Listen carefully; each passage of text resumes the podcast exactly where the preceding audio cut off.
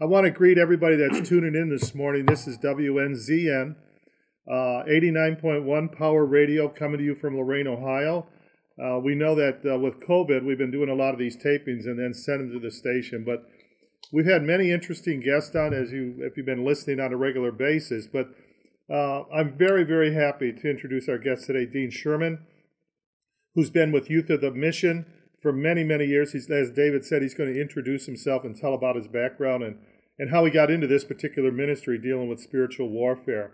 And uh, it's true, Dean. I mean, I was in Thailand 35 years ago. We were up north, a little bit south of Chiang Mai, but I actually had your cassette tapes and listened to many of your things. And I think I had a book or two. At that time, if I'm not mistaken, you were in Australia. And I also heard about you when we lived in Bangkok because uh, the uh, DTS teams would come and do their short term, but they would reference you often. So, uh, you know, I've never met you, but in a sense, I have met you through your many teachings. So, uh, going with what David just said, would you please introduce yourself, Dean, and your background, a little bit, a snapshot there, how you got in this ministry, and as David asked, what what uh, who taught you? How did you get uh, interested in this particular field? Well, um, uh, thanks for having me on. Listeners today, and uh, I appreciate the opportunity. Uh, I I went to seminary years ago and was a youth pastor up near Seattle in the northwest part of the country, and um, I heard about uh, this group, Youth with a Mission, uh, 50 some years ago now, and went out on an outreach to the South Pacific islands of Tonga near Fiji, out where they just had a horrible cyclone. we need to pray for the people of the South Pacific and Samoa and Fiji and Tonga and those places because they're they're really hard hit with a big storm that just went through a few days ago. But anyway, that's where I started out, and um, no, I I I uh, I I I didn't get back to the U.S. for five years, uh, and then that was just on a visit.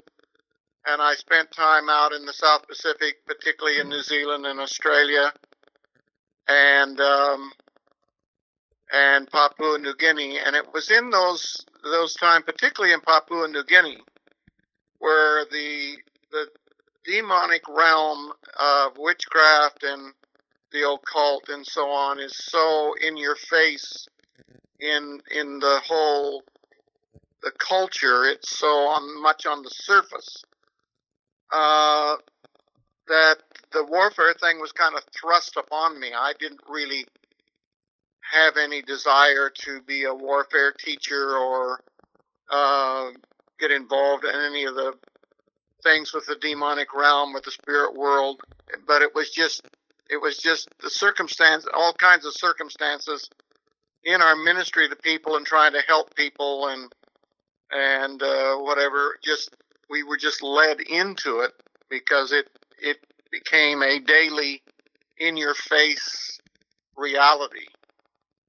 And then um, one time when I was uh, leading uh, Youth with a Mission in Australia, because we were out in evangelism every day and because we were our focus back in those days and still is is every creature and all nations. And I was uh, so so daily we were how can we reach the whole world? How can we reach every creature? How can we um how can we uh, reach every nation? And and uh, I was asking the Lord over quite a period of time God, how come 2,000 years after Jesus said, Go into all the world, have we not done better? We've had amazing missionaries that dedicated, gave their lives, knew the, you know, we have the Word of God, we have the power of the Holy Spirit. How come we haven't been more successful in reaching the world with the gospel? And it's over a period of time. It seemed like the Lord indicated to me that there were several reasons why we hadn't done better as a church, and um, one of those reasons was I felt like God indicated to me we have not dealt with the forces of darkness as directly and as aggressively as we could. And so that kind of that, that and numbers of other events during those years kind of led me into in just you know spending more time with uh, my team members and other people around me, uh, being more aggressive against the strongholds of the enemy. And particularly in Papua New Guinea, we began to be aggressive and and uh, I, I give this story in my spiritual warfare book, Spiritual Warfare for Every uh, Christian. But uh, God spoke to us and said, praise is a key in this particular situation to breaking down the forces of darkness, which have never been challenged. That was a word that came to me in Papua New Guinea. And, uh, you know, you don't always you, you, you don't always know whether or not it's God speaking. And to make a long story short, there were five different men of God from five different countries that came through our uh, city there in Papua New Guinea and said exactly the same words. Praise is the key to breaking down the forces of darkness that have been here uh, and have never been challenged.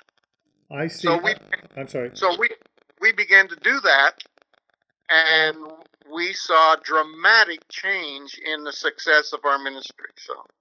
Okay, Dean. Thank you for that overview. Now, uh, what year did you do? Would you actually join YWAM and go overseas? And for those that are not familiar with Youth with a Mission, I, uh, we had David Kepler on. He's from Tyler, Texas, the training center there. He's the one that actually put us in touch with you, Dean.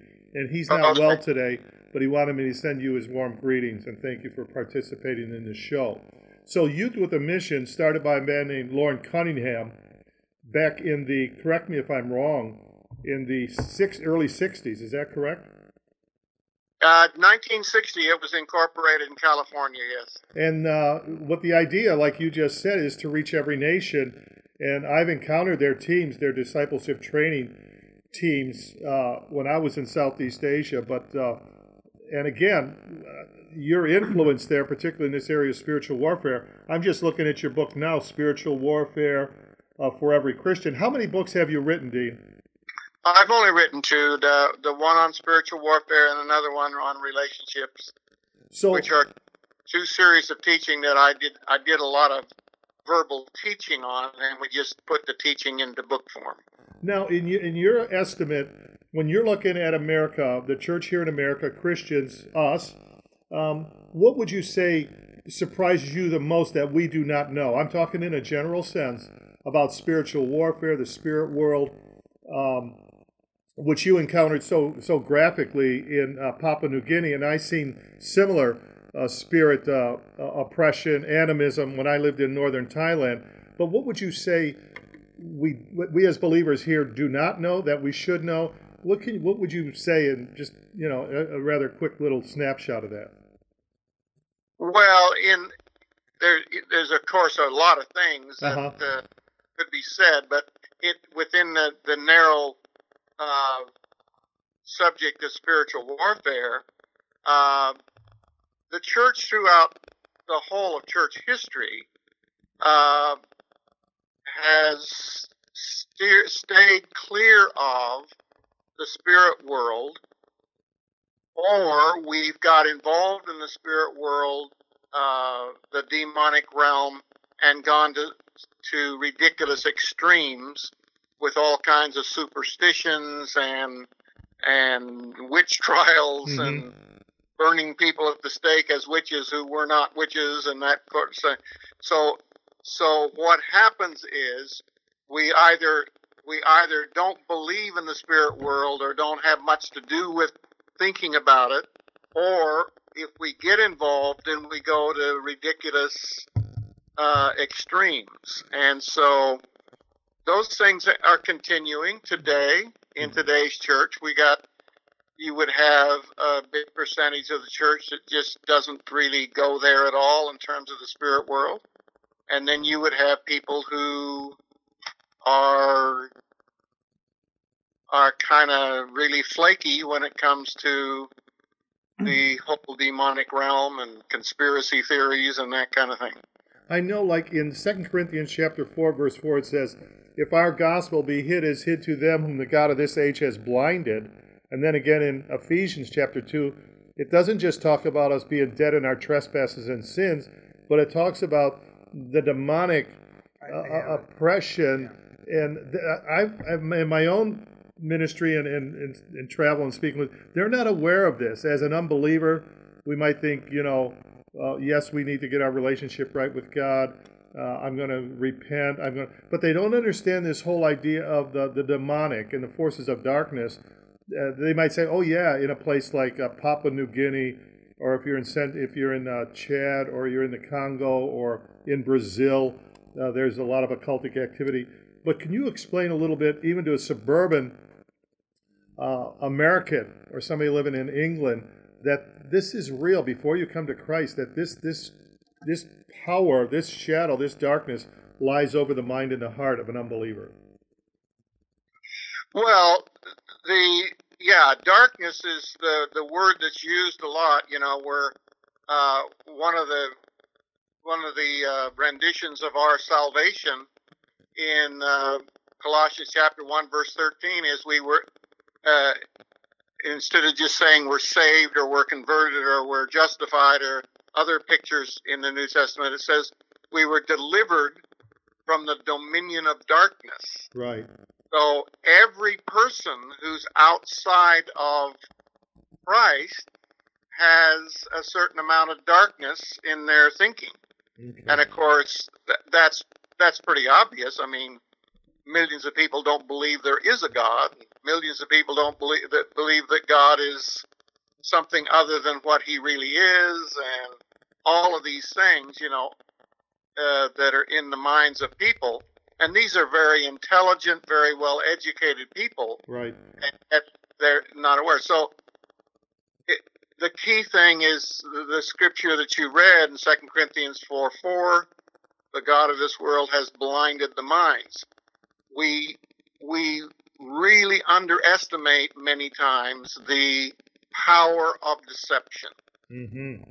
You just think of the huge religious systems and ideologies and and theories that are out there that that really intelligent people believe, and the only way you can you can explain all of this is there is a real supernatural darkness and deception that that is constantly being pushed out by the powers of darkness. Okay, very good. That that's good. David, you had a question. Yeah, um, yeah, I have a couple uh, questions for you. So, you know, I, I guess, you know, a lot of people really are wondering is Satan real? I mean, when you take a look at the Bible, it starts in Genesis and Chronicles, and in the middle and Revelations, all the way through Christ is interacting with demons. I think I put down 25 references of Christ interacting with demons.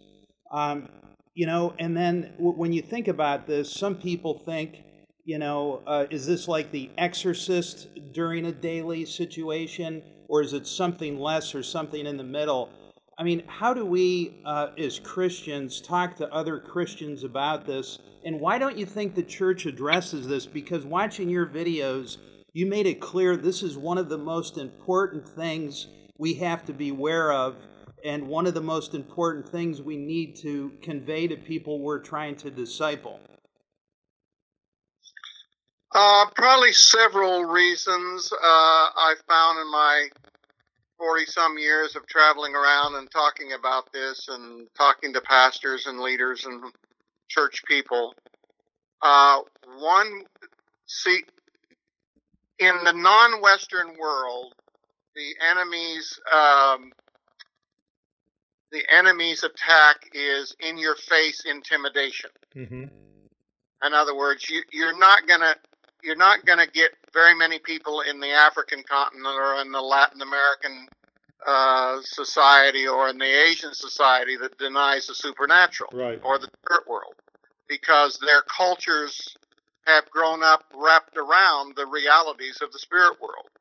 So that's so so the enemy is in your face, intimidating. I'm here. I'm gonna hurt you, type of thing. If you don't uh, give in to my demands. In the West, the attack of the enemy is to hide. Is to is is literally the word darkness Mm-hmm. Okay. and that we don't we don't believe in the supernatural. We don't believe there's a God. We don't believe there's a devil. We don't believe that the devil's doing, to quote a lot of people, all that much.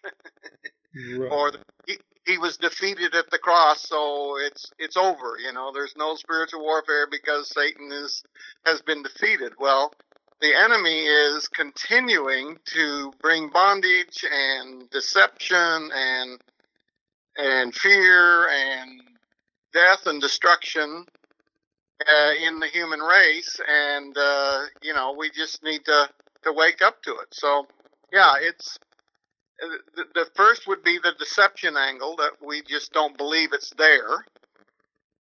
Uh, secondly, would be the the craziness that a lot of people have gotten into uh, when they do see the realities of the supernatural. We do some really weird stuff, and then that backlashes in the church, and nobody wants to be branded with the weird stuff. So we just shut down the whole thing and say we're not going to be involved in that. Got it. Okay, that's that's a pretty clear answer. Yeah, that is. Uh, I just want to one more time welcome our listening audience. This is WNZN coming to you from Lorain, Ohio, 89.1 FM radio. If you're having difficulty, you can also live stream this on your computer, www.wnzn.org. Another question I frequently get, Dean, and I want to reintroduce Dean Sherman. He's our special guest this morning, uh, coming to us from Salem, Oregon and he's been with Youth of Mission, a mission organization, for many, many years, and he's been one of their primary teachers on spiritual warfare. So he's basically discipling disciples who are going out into the mission field. And like he said, parts of the world, the demonic is very real. It's in your face. It's almost an everyday kind of an activity. Here in the West, in, in Western Europe, in America, Canada, uh, Satan is more subtle. Uh, he's hidden, nevertheless, he is the deceiver and he comes to rob, kill, and destroy. Now, uh, Dean, uh, a question I often get is how does and to what capacity does the devil influence one's thoughts, and how how might that happen? Well, the main battlefield of spiritual warfare is the mind. But how does he ent- how how does how does he influence? I know we walk in darkness. First John chapter five. The whole world lieth on d- darkness or under the control of darkness. But how does he actually um, influence a thought? Is it through the fallen world, or when Jesus says to Peter after he makes the great confession in in Matthew chapter sixteen, "Thou art the Christ, the Son of the living God," but then almost uh, very quickly after that, it says um, about. Uh, Satan, you know, uh, has influenced his thinking in some capacity when Peter says to the Lord, No, you're not going to be crucified and betrayed, and, and you know, uh, that. Um, how would you address that? Well, uh, the first thing is how how does it? What we have to understand is the spirit world is two sided. We have a we have a spirit God. Our Right. God. Jesus said to the woman at the well, "Our God is spirit. Yes. They that work, they that access Him must access Him in spirit and in truth." Uh, and then we have a spirit enemy. The devil and demons are spirit beings. Now, spirit beings do two things. This is really not rocket science. It's very, very, uh, you know, it's it's very simple in its concept, at least. Uh, spirit power does two things. Number one, uh, they function in ability and power, supernatural, and secondly, they talk. So every day, every believer should be saying, uh, Hey, Spirit God, what are you doing and saying? What do you want to do? What is your will? And what are you saying to me? Through your word or directly or whatever, because God is a God who talks. You know, he talked to everybody through throughout Bible history and throughout church history. Um, and so we have a spirit enemy, and right from the first thing that we learn about the devil is in the Garden of Eden where he talks. So the so God and, and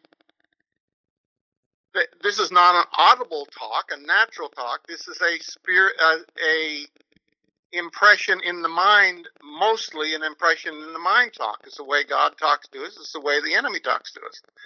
And so I become convinced, even though I didn't say it in my early years of teaching this, that Satan and demons talk to probably every human mind every day. And that's why we've got to guard our thought life and ask our, constantly analyze our thoughts and say, hey, where do these thoughts come from? Because when you see huge religious systems that hold billions of people in them, uh-huh. and you think, how did this get, all get developed? Or you you think of uh, you know different philosophies and scientific theories and various things like that, and you think, where does this stuff come from? It's it's very detailed, it's very complex, it's very destructive, it's very it brings brings things into bondage and, and destruction and so on uh, it's just it's proof to us that demonic power influences the mind of people. That's what the God of this world blinds the minds. So that, that's the major function. So one, once a person is a believer, indwelt with the Holy Spirit, Lord willing, Romans chapter 12, verse 2, being not conformed to this world, being transformed by the renewing of your mind, so the more that renewing process takes hold and we, we have God's word, that is in a sense limiting access uh, of the demonic. Do you see what I'm saying? Uh, and whereas whereas a person that's unregenerate, uh, they're they're under the almost like puppet strings. If you look at Ephesians chapter two verses one and two, that that, that control is there in a very real way. Yeah, there you know, we're, we are, when we're saved, when we're, uh, when we come into Christ, we come into life and we are delivered from that dominion of darkness. So we're free in the sense that we're eternally free in Christ. But that doesn't mean that the enemy doesn't continue to attack and his one of his major attacks is through the through speaking to our minds, through the temptation, the suggestions, the the lies mm-hmm. that come to us. So, yeah, there is a difference in the sense that believers are free from the bondage of death and are in eternal life and mm-hmm. the bondage of sin, and they're now in righteousness. But in terms of the temptation and the and the the lies that the enemy that continues in the believer just in the same way it continues in the unbeliever. I see. So so when you look at James when he says God gives grace to the humble, submit yourselves therefore under God, resist the devil, and he will flee from you. That's that's in that that's that's that realm going on. Would you say? Yeah. Okay. Got it. Good. And, and, that same same passage where he where he's saying, um, or, or in uh, in Peter chapter First Peter chapter five, where it's saying the devil goes about as a roaring lion seeking someone to devour. Resist him firm in your faith. So that's spoken to believers. Right. Right. The enemy is constantly, as a roaring lion, seeking to devour. Now he can't devour you because you're in Christ.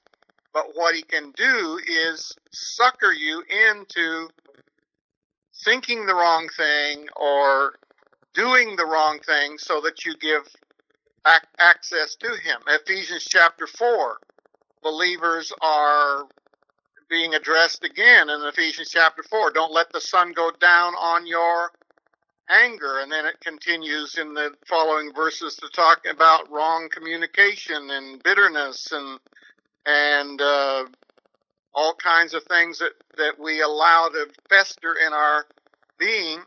And then in verse 27 of Ephesians 4, it says, uh, because this can give access, give foothold, give uh, to the enemy. So we're constantly needing to deal with our thoughts, to cast down, to analyze and say, where do these thoughts come from? We're needing to deal with our relationships and forgive one another and love one another, and we're to deal with our attitudes. Not because we won't go to heaven if we have a bad attitude. That's not the point. The point is it gives place to or access to the enemy. Okay, that's a perfect segue, Dean, because I know your other book is on relationships. So, and I know you've done seminars. I've watched on uh, the YouTube multiple seminars. I think you were in New Zealand or Australia at the time. So, what for believers? Where do you think the foothold comes in um, for a breakdown in relationships? Let's between a husband and a wife, these primary relationships, and how that regarding in the uh, spiritual warfare to identify that, defend against that, build up against those kind of those kind of entry points or giving place. The probably the biggest entry point for demonic power into into believers' lives and circumstances is uh, anger that turns to bitterness and unforgiveness. Mm-hmm. And I have I have not been a big uh, per- personal deliverance person myself, but I've dealt, of course, with a lot of pastors and leaders that that dwell on that, and I I've been told over many years now by many people that 80 some percent of people who are demonized got that way because of bitterness and unforgiveness. Okay, right. Wow. That's that's amazing. I mean, and we have we have Jesus speaking in Matthew 18, the story of the the guy who was forgiven the big debt and wouldn't forgive the small debt, and then he said the guy was turned over to the jailers, the tormentors, different words in different versions. Uh, there's no doubt about the fact that we open ourselves up um, to demonic influence uh, in our lives and our circumstances if we do not forgive continually. That's a good point. And that goes to the point in 2 Corinthians 3 where Paul urges that church in Corinth to welcome that man back that they had put out. In, uh, and then he says, Welcome him back, forgive him, for we're not ignorant of the strategy of the devil. And it was yes. in the issue of forgiveness, I believe. Mm-hmm. That's very interesting. David, you had a question. Yeah, so, uh, you know, one of the things, one of our tools is, uh, you know, if we look at the armor of God in the scriptures, finally be strong in the Lord and in his mighty power and put on the full armor of God in Ephesians 6 10 through 18. Um, you know, th- that's a whole nother show. But, um, I mean, how do you control your thoughts, Dean? And how do you put on the armor of God? Well, the armor of God is on all the time. The reason it says put on means we got to walk that out. What do you mean by we that? Got, well, we got to live it out. Oh, okay. In other words, I don't, I don't, I don't wake up every morning in unrighteousness and have to put on righteousness because I'm eternally righteous in Christ. Right. Uh, the helmet is salvation. I don't wake up every morning and have to get saved again. I'm already saved. So the armor is on constantly. Okay. Because the, because the armor is Christ. Mm-hmm. We don't we don't have Christ and also armor. Our righteousness is a person, Jesus Christ. Our salvation is a person, Jesus Christ. So Jesus is the armor. So uh, Romans 13, Romans uh, 13 says, "Put on the Lord Jesus Christ." Ephesians 6 says, "Put on a breastplate, put on a helmet." Same thing. It's just using illustrative language of a soldier's armor to say, "Put on Christ." Right. I got you. So, so Christians need to be reassured that this armor is there all the time. Ah. Now, why does it say, therefore, in in uh, Ephesians 6, put on the armor. It means we don't live in a vacuum. We live in a sequence. So we have to walk in our salvation, walk in our righteousness, walk in the truth, function according to those things and according to Christ, and let Christ's life live out through us. Not just I'm a new creature in Christ eternally, so here I just I'm, I'm just in a um, static state. No, we're in a sequence, so I have to function righteously, function in the truth. So that's putting on the armor. Putting on the whole armor. And one Yeah. of the keys there is, like you said earlier, therefore you're not going to give place or entry point for the devil to actually come in as the accuser of the brethren to gain some kind of uh, influence or control. Yeah, see, Ephesians uh, uh, 4 precedes Ephesians 6, of course, Mhm. and as already said, don't let the sun go down on because it gives place to the devil. Yeah. So, so the the whole sequential, I've got to keep putting that on. Uh, I teach people don't fight your wrong thoughts. The first thing is analyze them. Why am I thinking this? Where do these thoughts come from? Is this true? Is this is this according to the scripture? Is this uh, according to the nature and character of God? And then instead of fighting wrong thoughts, we replace them. Okay, Uh, by, by putting God's word into our heart. Yeah, mean- putting God's word into our hearts or making our thoughts agree with truth, agree with righteousness, agree with God's opinion.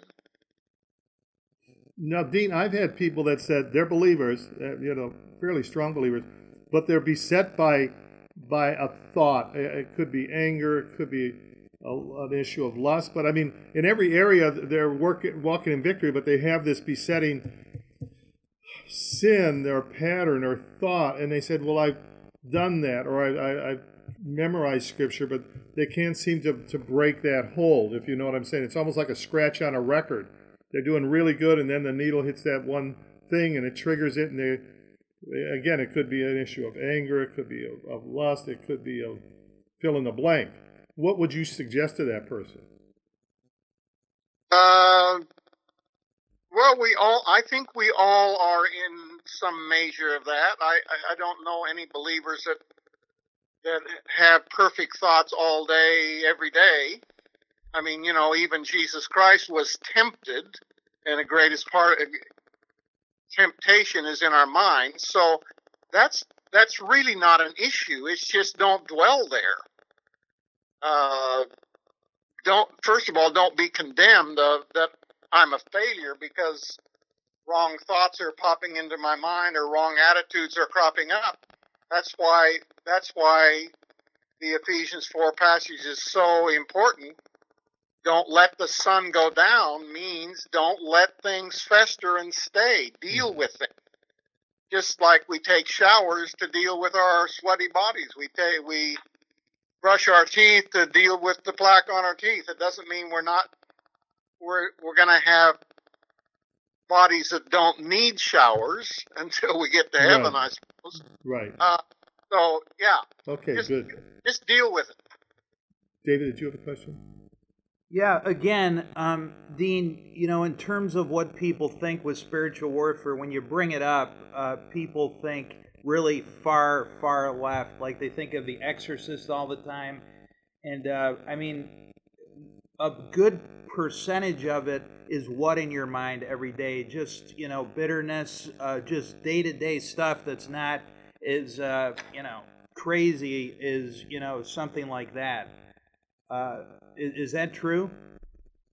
Yes, this is another thing that uh, I got started on years ago when I was in Australia and I started thinking about these whole spiritual warfare things. Um, there was a lot of personal deliverance or exorcism taking place in almost every meeting that I attended or was a part of. And uh, there's a long story that I won't take time for here that an event happened and I asked the Lord what He was trying to show me, and he, I felt like He said, I need somebody to speak on spiritual warfare as a life rather than just being set free from bondages. Uh, being set free from bondages is a valid ministry and needs to happen. But we, but the bigger part of spiritual warfare is just an everyday, ongoing life situation, and it's it's to do with thoughts, attitudes, words, and relationships. Okay, that's very good, Dean. Um, while I have on you on the air here, with your very unique perspective, being overseas for so many years, I know when I lived overseas for many years, coming back, I got a different kind of perspective on America and American culture. Over 40 years, what have you seen in terms of the drift, the moral drift, and the influence of demonic in American culture when you look at media, music, the, the whole interest now in superstition, occult, all of these other kind of things, even on shows, almost on TV shows. What kind of drift and what is that? What do you see? I'm, I'm curious of your own assessment of that. Well, yeah, of, of course, the society is disintegrating. There's no doubt about that. Uh, in, in all of those areas, the occult is growing, and you got a bigger percentage of people in America or any. It, it, it applies everywhere. Whenever you have a, a larger and larger percentage of the citizens of a given place that don't believe truth, then of course demonic power can be stronger. So at one time in America's history, how many people would have believed in God? How many people would have believed Jesus in Jesus Christ as God, and that He rose from the dead, and so on? I don't know the percentage, but I'm sure it was higher at some stage. Even though all of the other stuff was here, it was not here in as big amounts. So all of the evil has always been in some place like America. Right. But the percentages were not as so the percentages now of people in America are there's there's a lot more people from other religions, a lot of more people that are atheists, a lot more people who are uh, you know following one philosophy or or, or religion or whatever. So yeah, there's gonna there's there's going to be an increase of darkness wherever there's less light. Exactly. And you've now, seen that. What I have to say about that though is that God sent his son to this planet when the Romans were uh, oppressing and being horribly immoral and you know the whole darkness thing was huge in the Roman Empire, and God sent his son into the midst of that condition, and he proved to us that the kingdom of God can not only survive, but thrive and grow in that darkness. Mm-hmm. Okay, great. That's good, Aunt. Very, very good. So, you know, going forward, I'm I'm I'm just curious. What what do you think of the whole uh, issue of the prayer and fasting? We've seen things happen here with fasting, but particularly related to your ministry and the uh, uh, dealing, you know, this idea of spiritual breakthroughs and breaking bondages. what what's your thoughts on that? Well, the reason we call it spiritual warfare, it should it, that's really a misnomer in a way it should be called spirit warfare. You know, if you look at Ephesians 6, the put on the armor of God, we wrestle not against flesh and blood passage. Verse 18 says, Let all prayer at all times be done in the Spirit. So we, we are engaging spirit powers by a spirit power, the Holy Spirit. That's why we're told in the New Testament walk in the Spirit, live in the Spirit, pray in the Spirit, function in the Spirit. Hmm. Why? Because we're trying to release a Spirit God through us, supernatural God, and we're trying to push back and break down and weaken a spirit enemy. So we're to function in, live in the Spirit and pray in the Spirit. Now, um, say your question again. I kind of lost my train of thought there. I'm I, I was just asking you about uh, prayer and fasting, Okay, particularly. so here here's the axiom: Spirit power moves to and through humans according to their degree of yielding. So fasting, for instance, is a one of the ways we yield more to the flow of the spirit so that we have a greater flow. Unity is a greater flow of the spirit. If two or more of you agree about anything we'll ask. Mm-hmm. well you know why does why is there a need for agreement? I mean is god going i'm not going to do this until i get you to agree. God is not arbitrary like that so it has to do with the the widening of the flow of the Spirit through us as a church, as believers. So things like fasting and things like uh, when Jesus said to his disciples, when they said, How come we couldn't cast this one out? And Jesus said, This kind only comes out. And he was talking, this kind meant this is a stronger bondage in this guy's life than the other bondages that you have been routinely dealing with. So I said, this kind needs more yielding, more prayer and fasting. So, you know, more prayer is not, doesn't convince God anymore because God's already convinced of what his will is and his compassion to meet the needs of people. But it has to do with a yielding so that there's a greater flow of the Spirit of God through us. So, so we have. I like that. We have prayer. We have fasting. We have unity of the brethren, where two or three are gathered together. Is there any other? I, I like these subsets you're giving us. the fervent prayer of a righteous man, James chapter 5.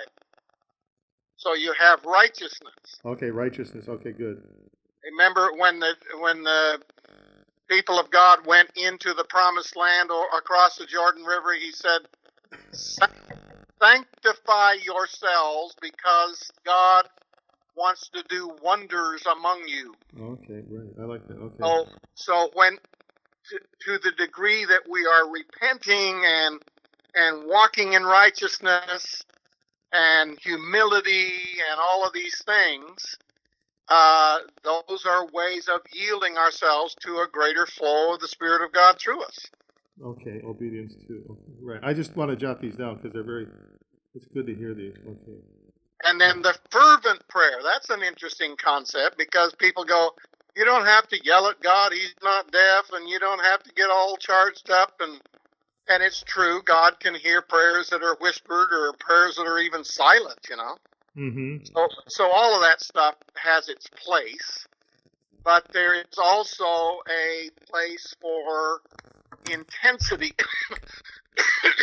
this word fervent in uh, in James five talks about intense, and you have all through the Old Testament, which the Old Testament, by the way, is a spiritual warfare manual because Right. the, the same demons that were there are the demons that we're fighting today. And you had the shouting, and you had the marching around the walls, and you had the raising up the staff over the Red Sea, and all these things. These were yieldings so that the Spirit of God would flow through in a power to break down the walls of Jericho or whatever. Good. David, you had a question. Yeah, you know. Thank Dean, you. Thank you. That was good. You know, Dean, I always like to ask this question uh, j- just to help me visualize and the listeners visualize. How do you operate on a daily, weekly basis? Uh, number one, when you know things are normal, and number two, when you feel you're getting attacked. How, how do you act? What would be your program to, um, you know, have have a God flowing more through you? So, could you give us some examples in your own life? Um, just all of those. I don't really have any program at all. And uh, I I I really try to steer clear of formulas and Okay. that sort of thing. So if Because if you feel you're getting that- yeah, That's religiousness. That's the kind of thing that Jesus really upbraided the Pharisees for was a you know patterns and and doing things just because we did them, you know, traditionally and whatever. Yeah, well, I, I, didn't, I didn't really mean that. I, I wasn't really going that far. Oh. I was just saying, for example, on when you talked about prayer and fasting, how would you do it if you were looking to break some bondage? Just, you know, give an example. Do you pray all day? And when you fast, do you just drink water? You know, those types of things. Oh, well, it's just the things that I just talked about. you know. Okay. I, I just uh, really search my heart and repent of things that I have said and done, and make sure that I'm really walking in righteousness and that breastplate of righteousness is in place. So repentance, humility, uh, yeah, fasting is something that I practice uh, somewhat over the years, and you, you know you need to you need to consult your medical condition and all that, and make sure that. But yeah, fasting. The only fasting I've ever practiced is is uh, you know water only, and and working your way back if it's been a longer fast, and you know there's there's medical realities that need to be addressed there, and not to do silly things to our health. Right. Um, yeah, but just all of those things repentance, humility, uh, making things right in relationships, um, saying sorry to your wife. you, know, Yeah. you know, it's just, it's all of the things that I just said. That that's, Sure. that's, that's the kinds of things that I practice. D- uh, Dean, in all your travels, different countries, and uh, with different mission groups, have you seen a place where uh, you saw a real spirit of the Holy Spirit move upon a, a community of believers? Um, I don't want to call it necessarily revival, but just something happened in a very special way that impacted believers and then went out from there, let's say, into the surrounding village or town. Uh, have you have you seen that? You know, kind of a breakthrough moment.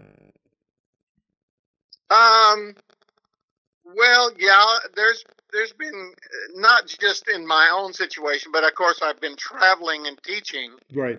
way more than I've been functioning in a place to see things happen like uh, a, a church pastor would. Yes. Um, so a lot of the things that I've seen are not things that I necessarily participated in, but I saw other people participate in Uh huh.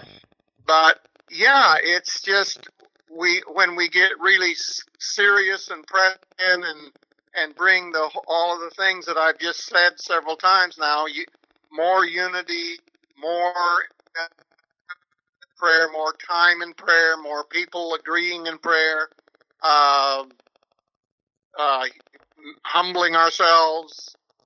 Um, uh, yes, that those things often bring a sort of a, a what we're calling a breakthrough and Okay. a, a move of God's Spirit, and then yes, it does go out from there. I mean, I'm not going to mention them because of the controversy of, but you know, there are things right now going on in in the world and in Right. particular locations that that that's that's happened. That the, something has gone out from that that place and that source, and yeah, I've I've uh, been a part of a, a lot of that kind of thing. Okay. Dean, we only have a couple more minutes before we close. Uh, once again, I want to mention to the audience this is WNZN uh, 1 uh, FM coming to you from Lorain, Ohio, uh, uh, 89.1 FM radio. And we just very grateful that we've had Dean Sherman on this afternoon. Uh, a teacher, a missionary, uh, leader uh, that really is a one who makes disciples, so that they might go out and make disciples, and with the focus on um, what he would call spirit warfare, and giving us really good insights, really good information gleaned from all of his years in ministry. And is there anything in the closing minute or two, three minute, whatever here, Dean, that you would, uh, in summary, what can you tell us, our listening audience? As we come to the close of 2020, it's been quite a year, uh, that we can, uh, you know, anything you would like to share at all by way of a um, teaching, a summary, advice, a scripture, admonition, anything at all. Uh, I've mentioned the idea of humility several times, and it, it's the Holy Spirit's kind of just dropped that into my mind right now. Uh-huh. Uh, the church in America and to some degree the whole world is is being led into by God a time of humility. In other words, we're being we're going to be humbled even if we're not humbling ourselves. It's got to be a combination of the 2 Mm-hmm. And and it's going to seem a little bit like persecution and defeat and and uh, like we're losing out, but when Jesus humbled himself to death, even the death of a cross, that's where his authority came from. He was highly exalted and given a name above every name. So it's out of the brokenness and humility and humbling that comes to us involuntarily that we are gain, going to gain a greater authority in the spirit world. Uh, we need to emphasize the battle in the spirit world more than the battle in the natural world. Mm-hmm. Uh, I feel that the church has gotten drawn aside in these these days to being involved. It's not that we're not to be involved in social, political, uh, natural issues. We are. But we've got to keep our emphasis on what's going on in the spirit realm because that's where we have authority. That's where Jesus has defeated things, and that's where we can have a greater victory we're not going to have a we're not always assured a great victory in the seen realm. Mm-hmm. You know, Jesus did not overthrow the Romans. Jesus did not. Uh, as a matter of fact, I don't think he ever even spoke against them, even though they were a horrible lot of uh, oppressive people. Uh, so keep our keep our eyes on the the the unseen kingdom and the, the ways of God and not on the natural. And then the other thing that I that's come to me as we've been discussing this morning is um, that we should that we should be more that we should be more deliberate and aggressive.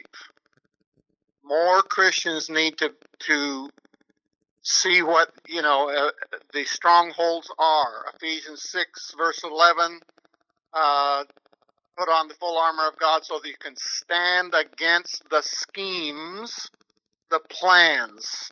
Demonic power have schemes and plans that they're that they're carrying out and discern what those plans and schemes are in a marriage, in a family, in a church, in a nation, in a city, whatever, and and ag- aggressively go against them with specifics. We have we we exercise more faith when we're more specific in our prayers. Right.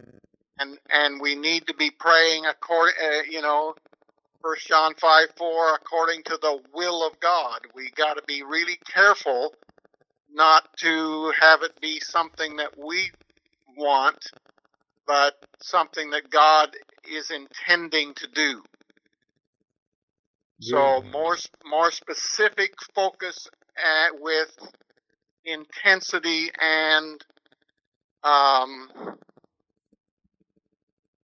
yeah, with uh, I'm, I'm losing a word here, but um, aggressive. Yeah, Okay, there's the word. We need to be more aggressive against the enemy and less aggressive against other humans. Very good. Well, on that note, Dean, again, we just want to really thank you. I know it's a busy season, and I know your schedule is probably very busy. But thank you. Uh, God willing, we'd like to invite you to come back on again in the new year. Um, if, if you're happy to do that, we can expand on some of these things you've presented. I really like some of those things you talked about, about more power and allowing to release the Holy Spirit into these different situations. So thank you, Dean. Uh, God bless you and your family as we come to a close of 2020. Um, may you have a blessed new year. And uh, we just thank you for your service over these years Yeah. to the Thank you, kingdom of God and to the mission field and, and to reaching the lost and the extension of God's kingdom and raising up disciples. So thank you again, Dean. And if you don't mind, we'd like to maybe touch base in the new year sometime. I would love to do that. Wonderful. God bless you. Thank you. God bless you. Have a great holiday, Dean. This was very informative. Thank you again, Dean. Thank God you. bless you.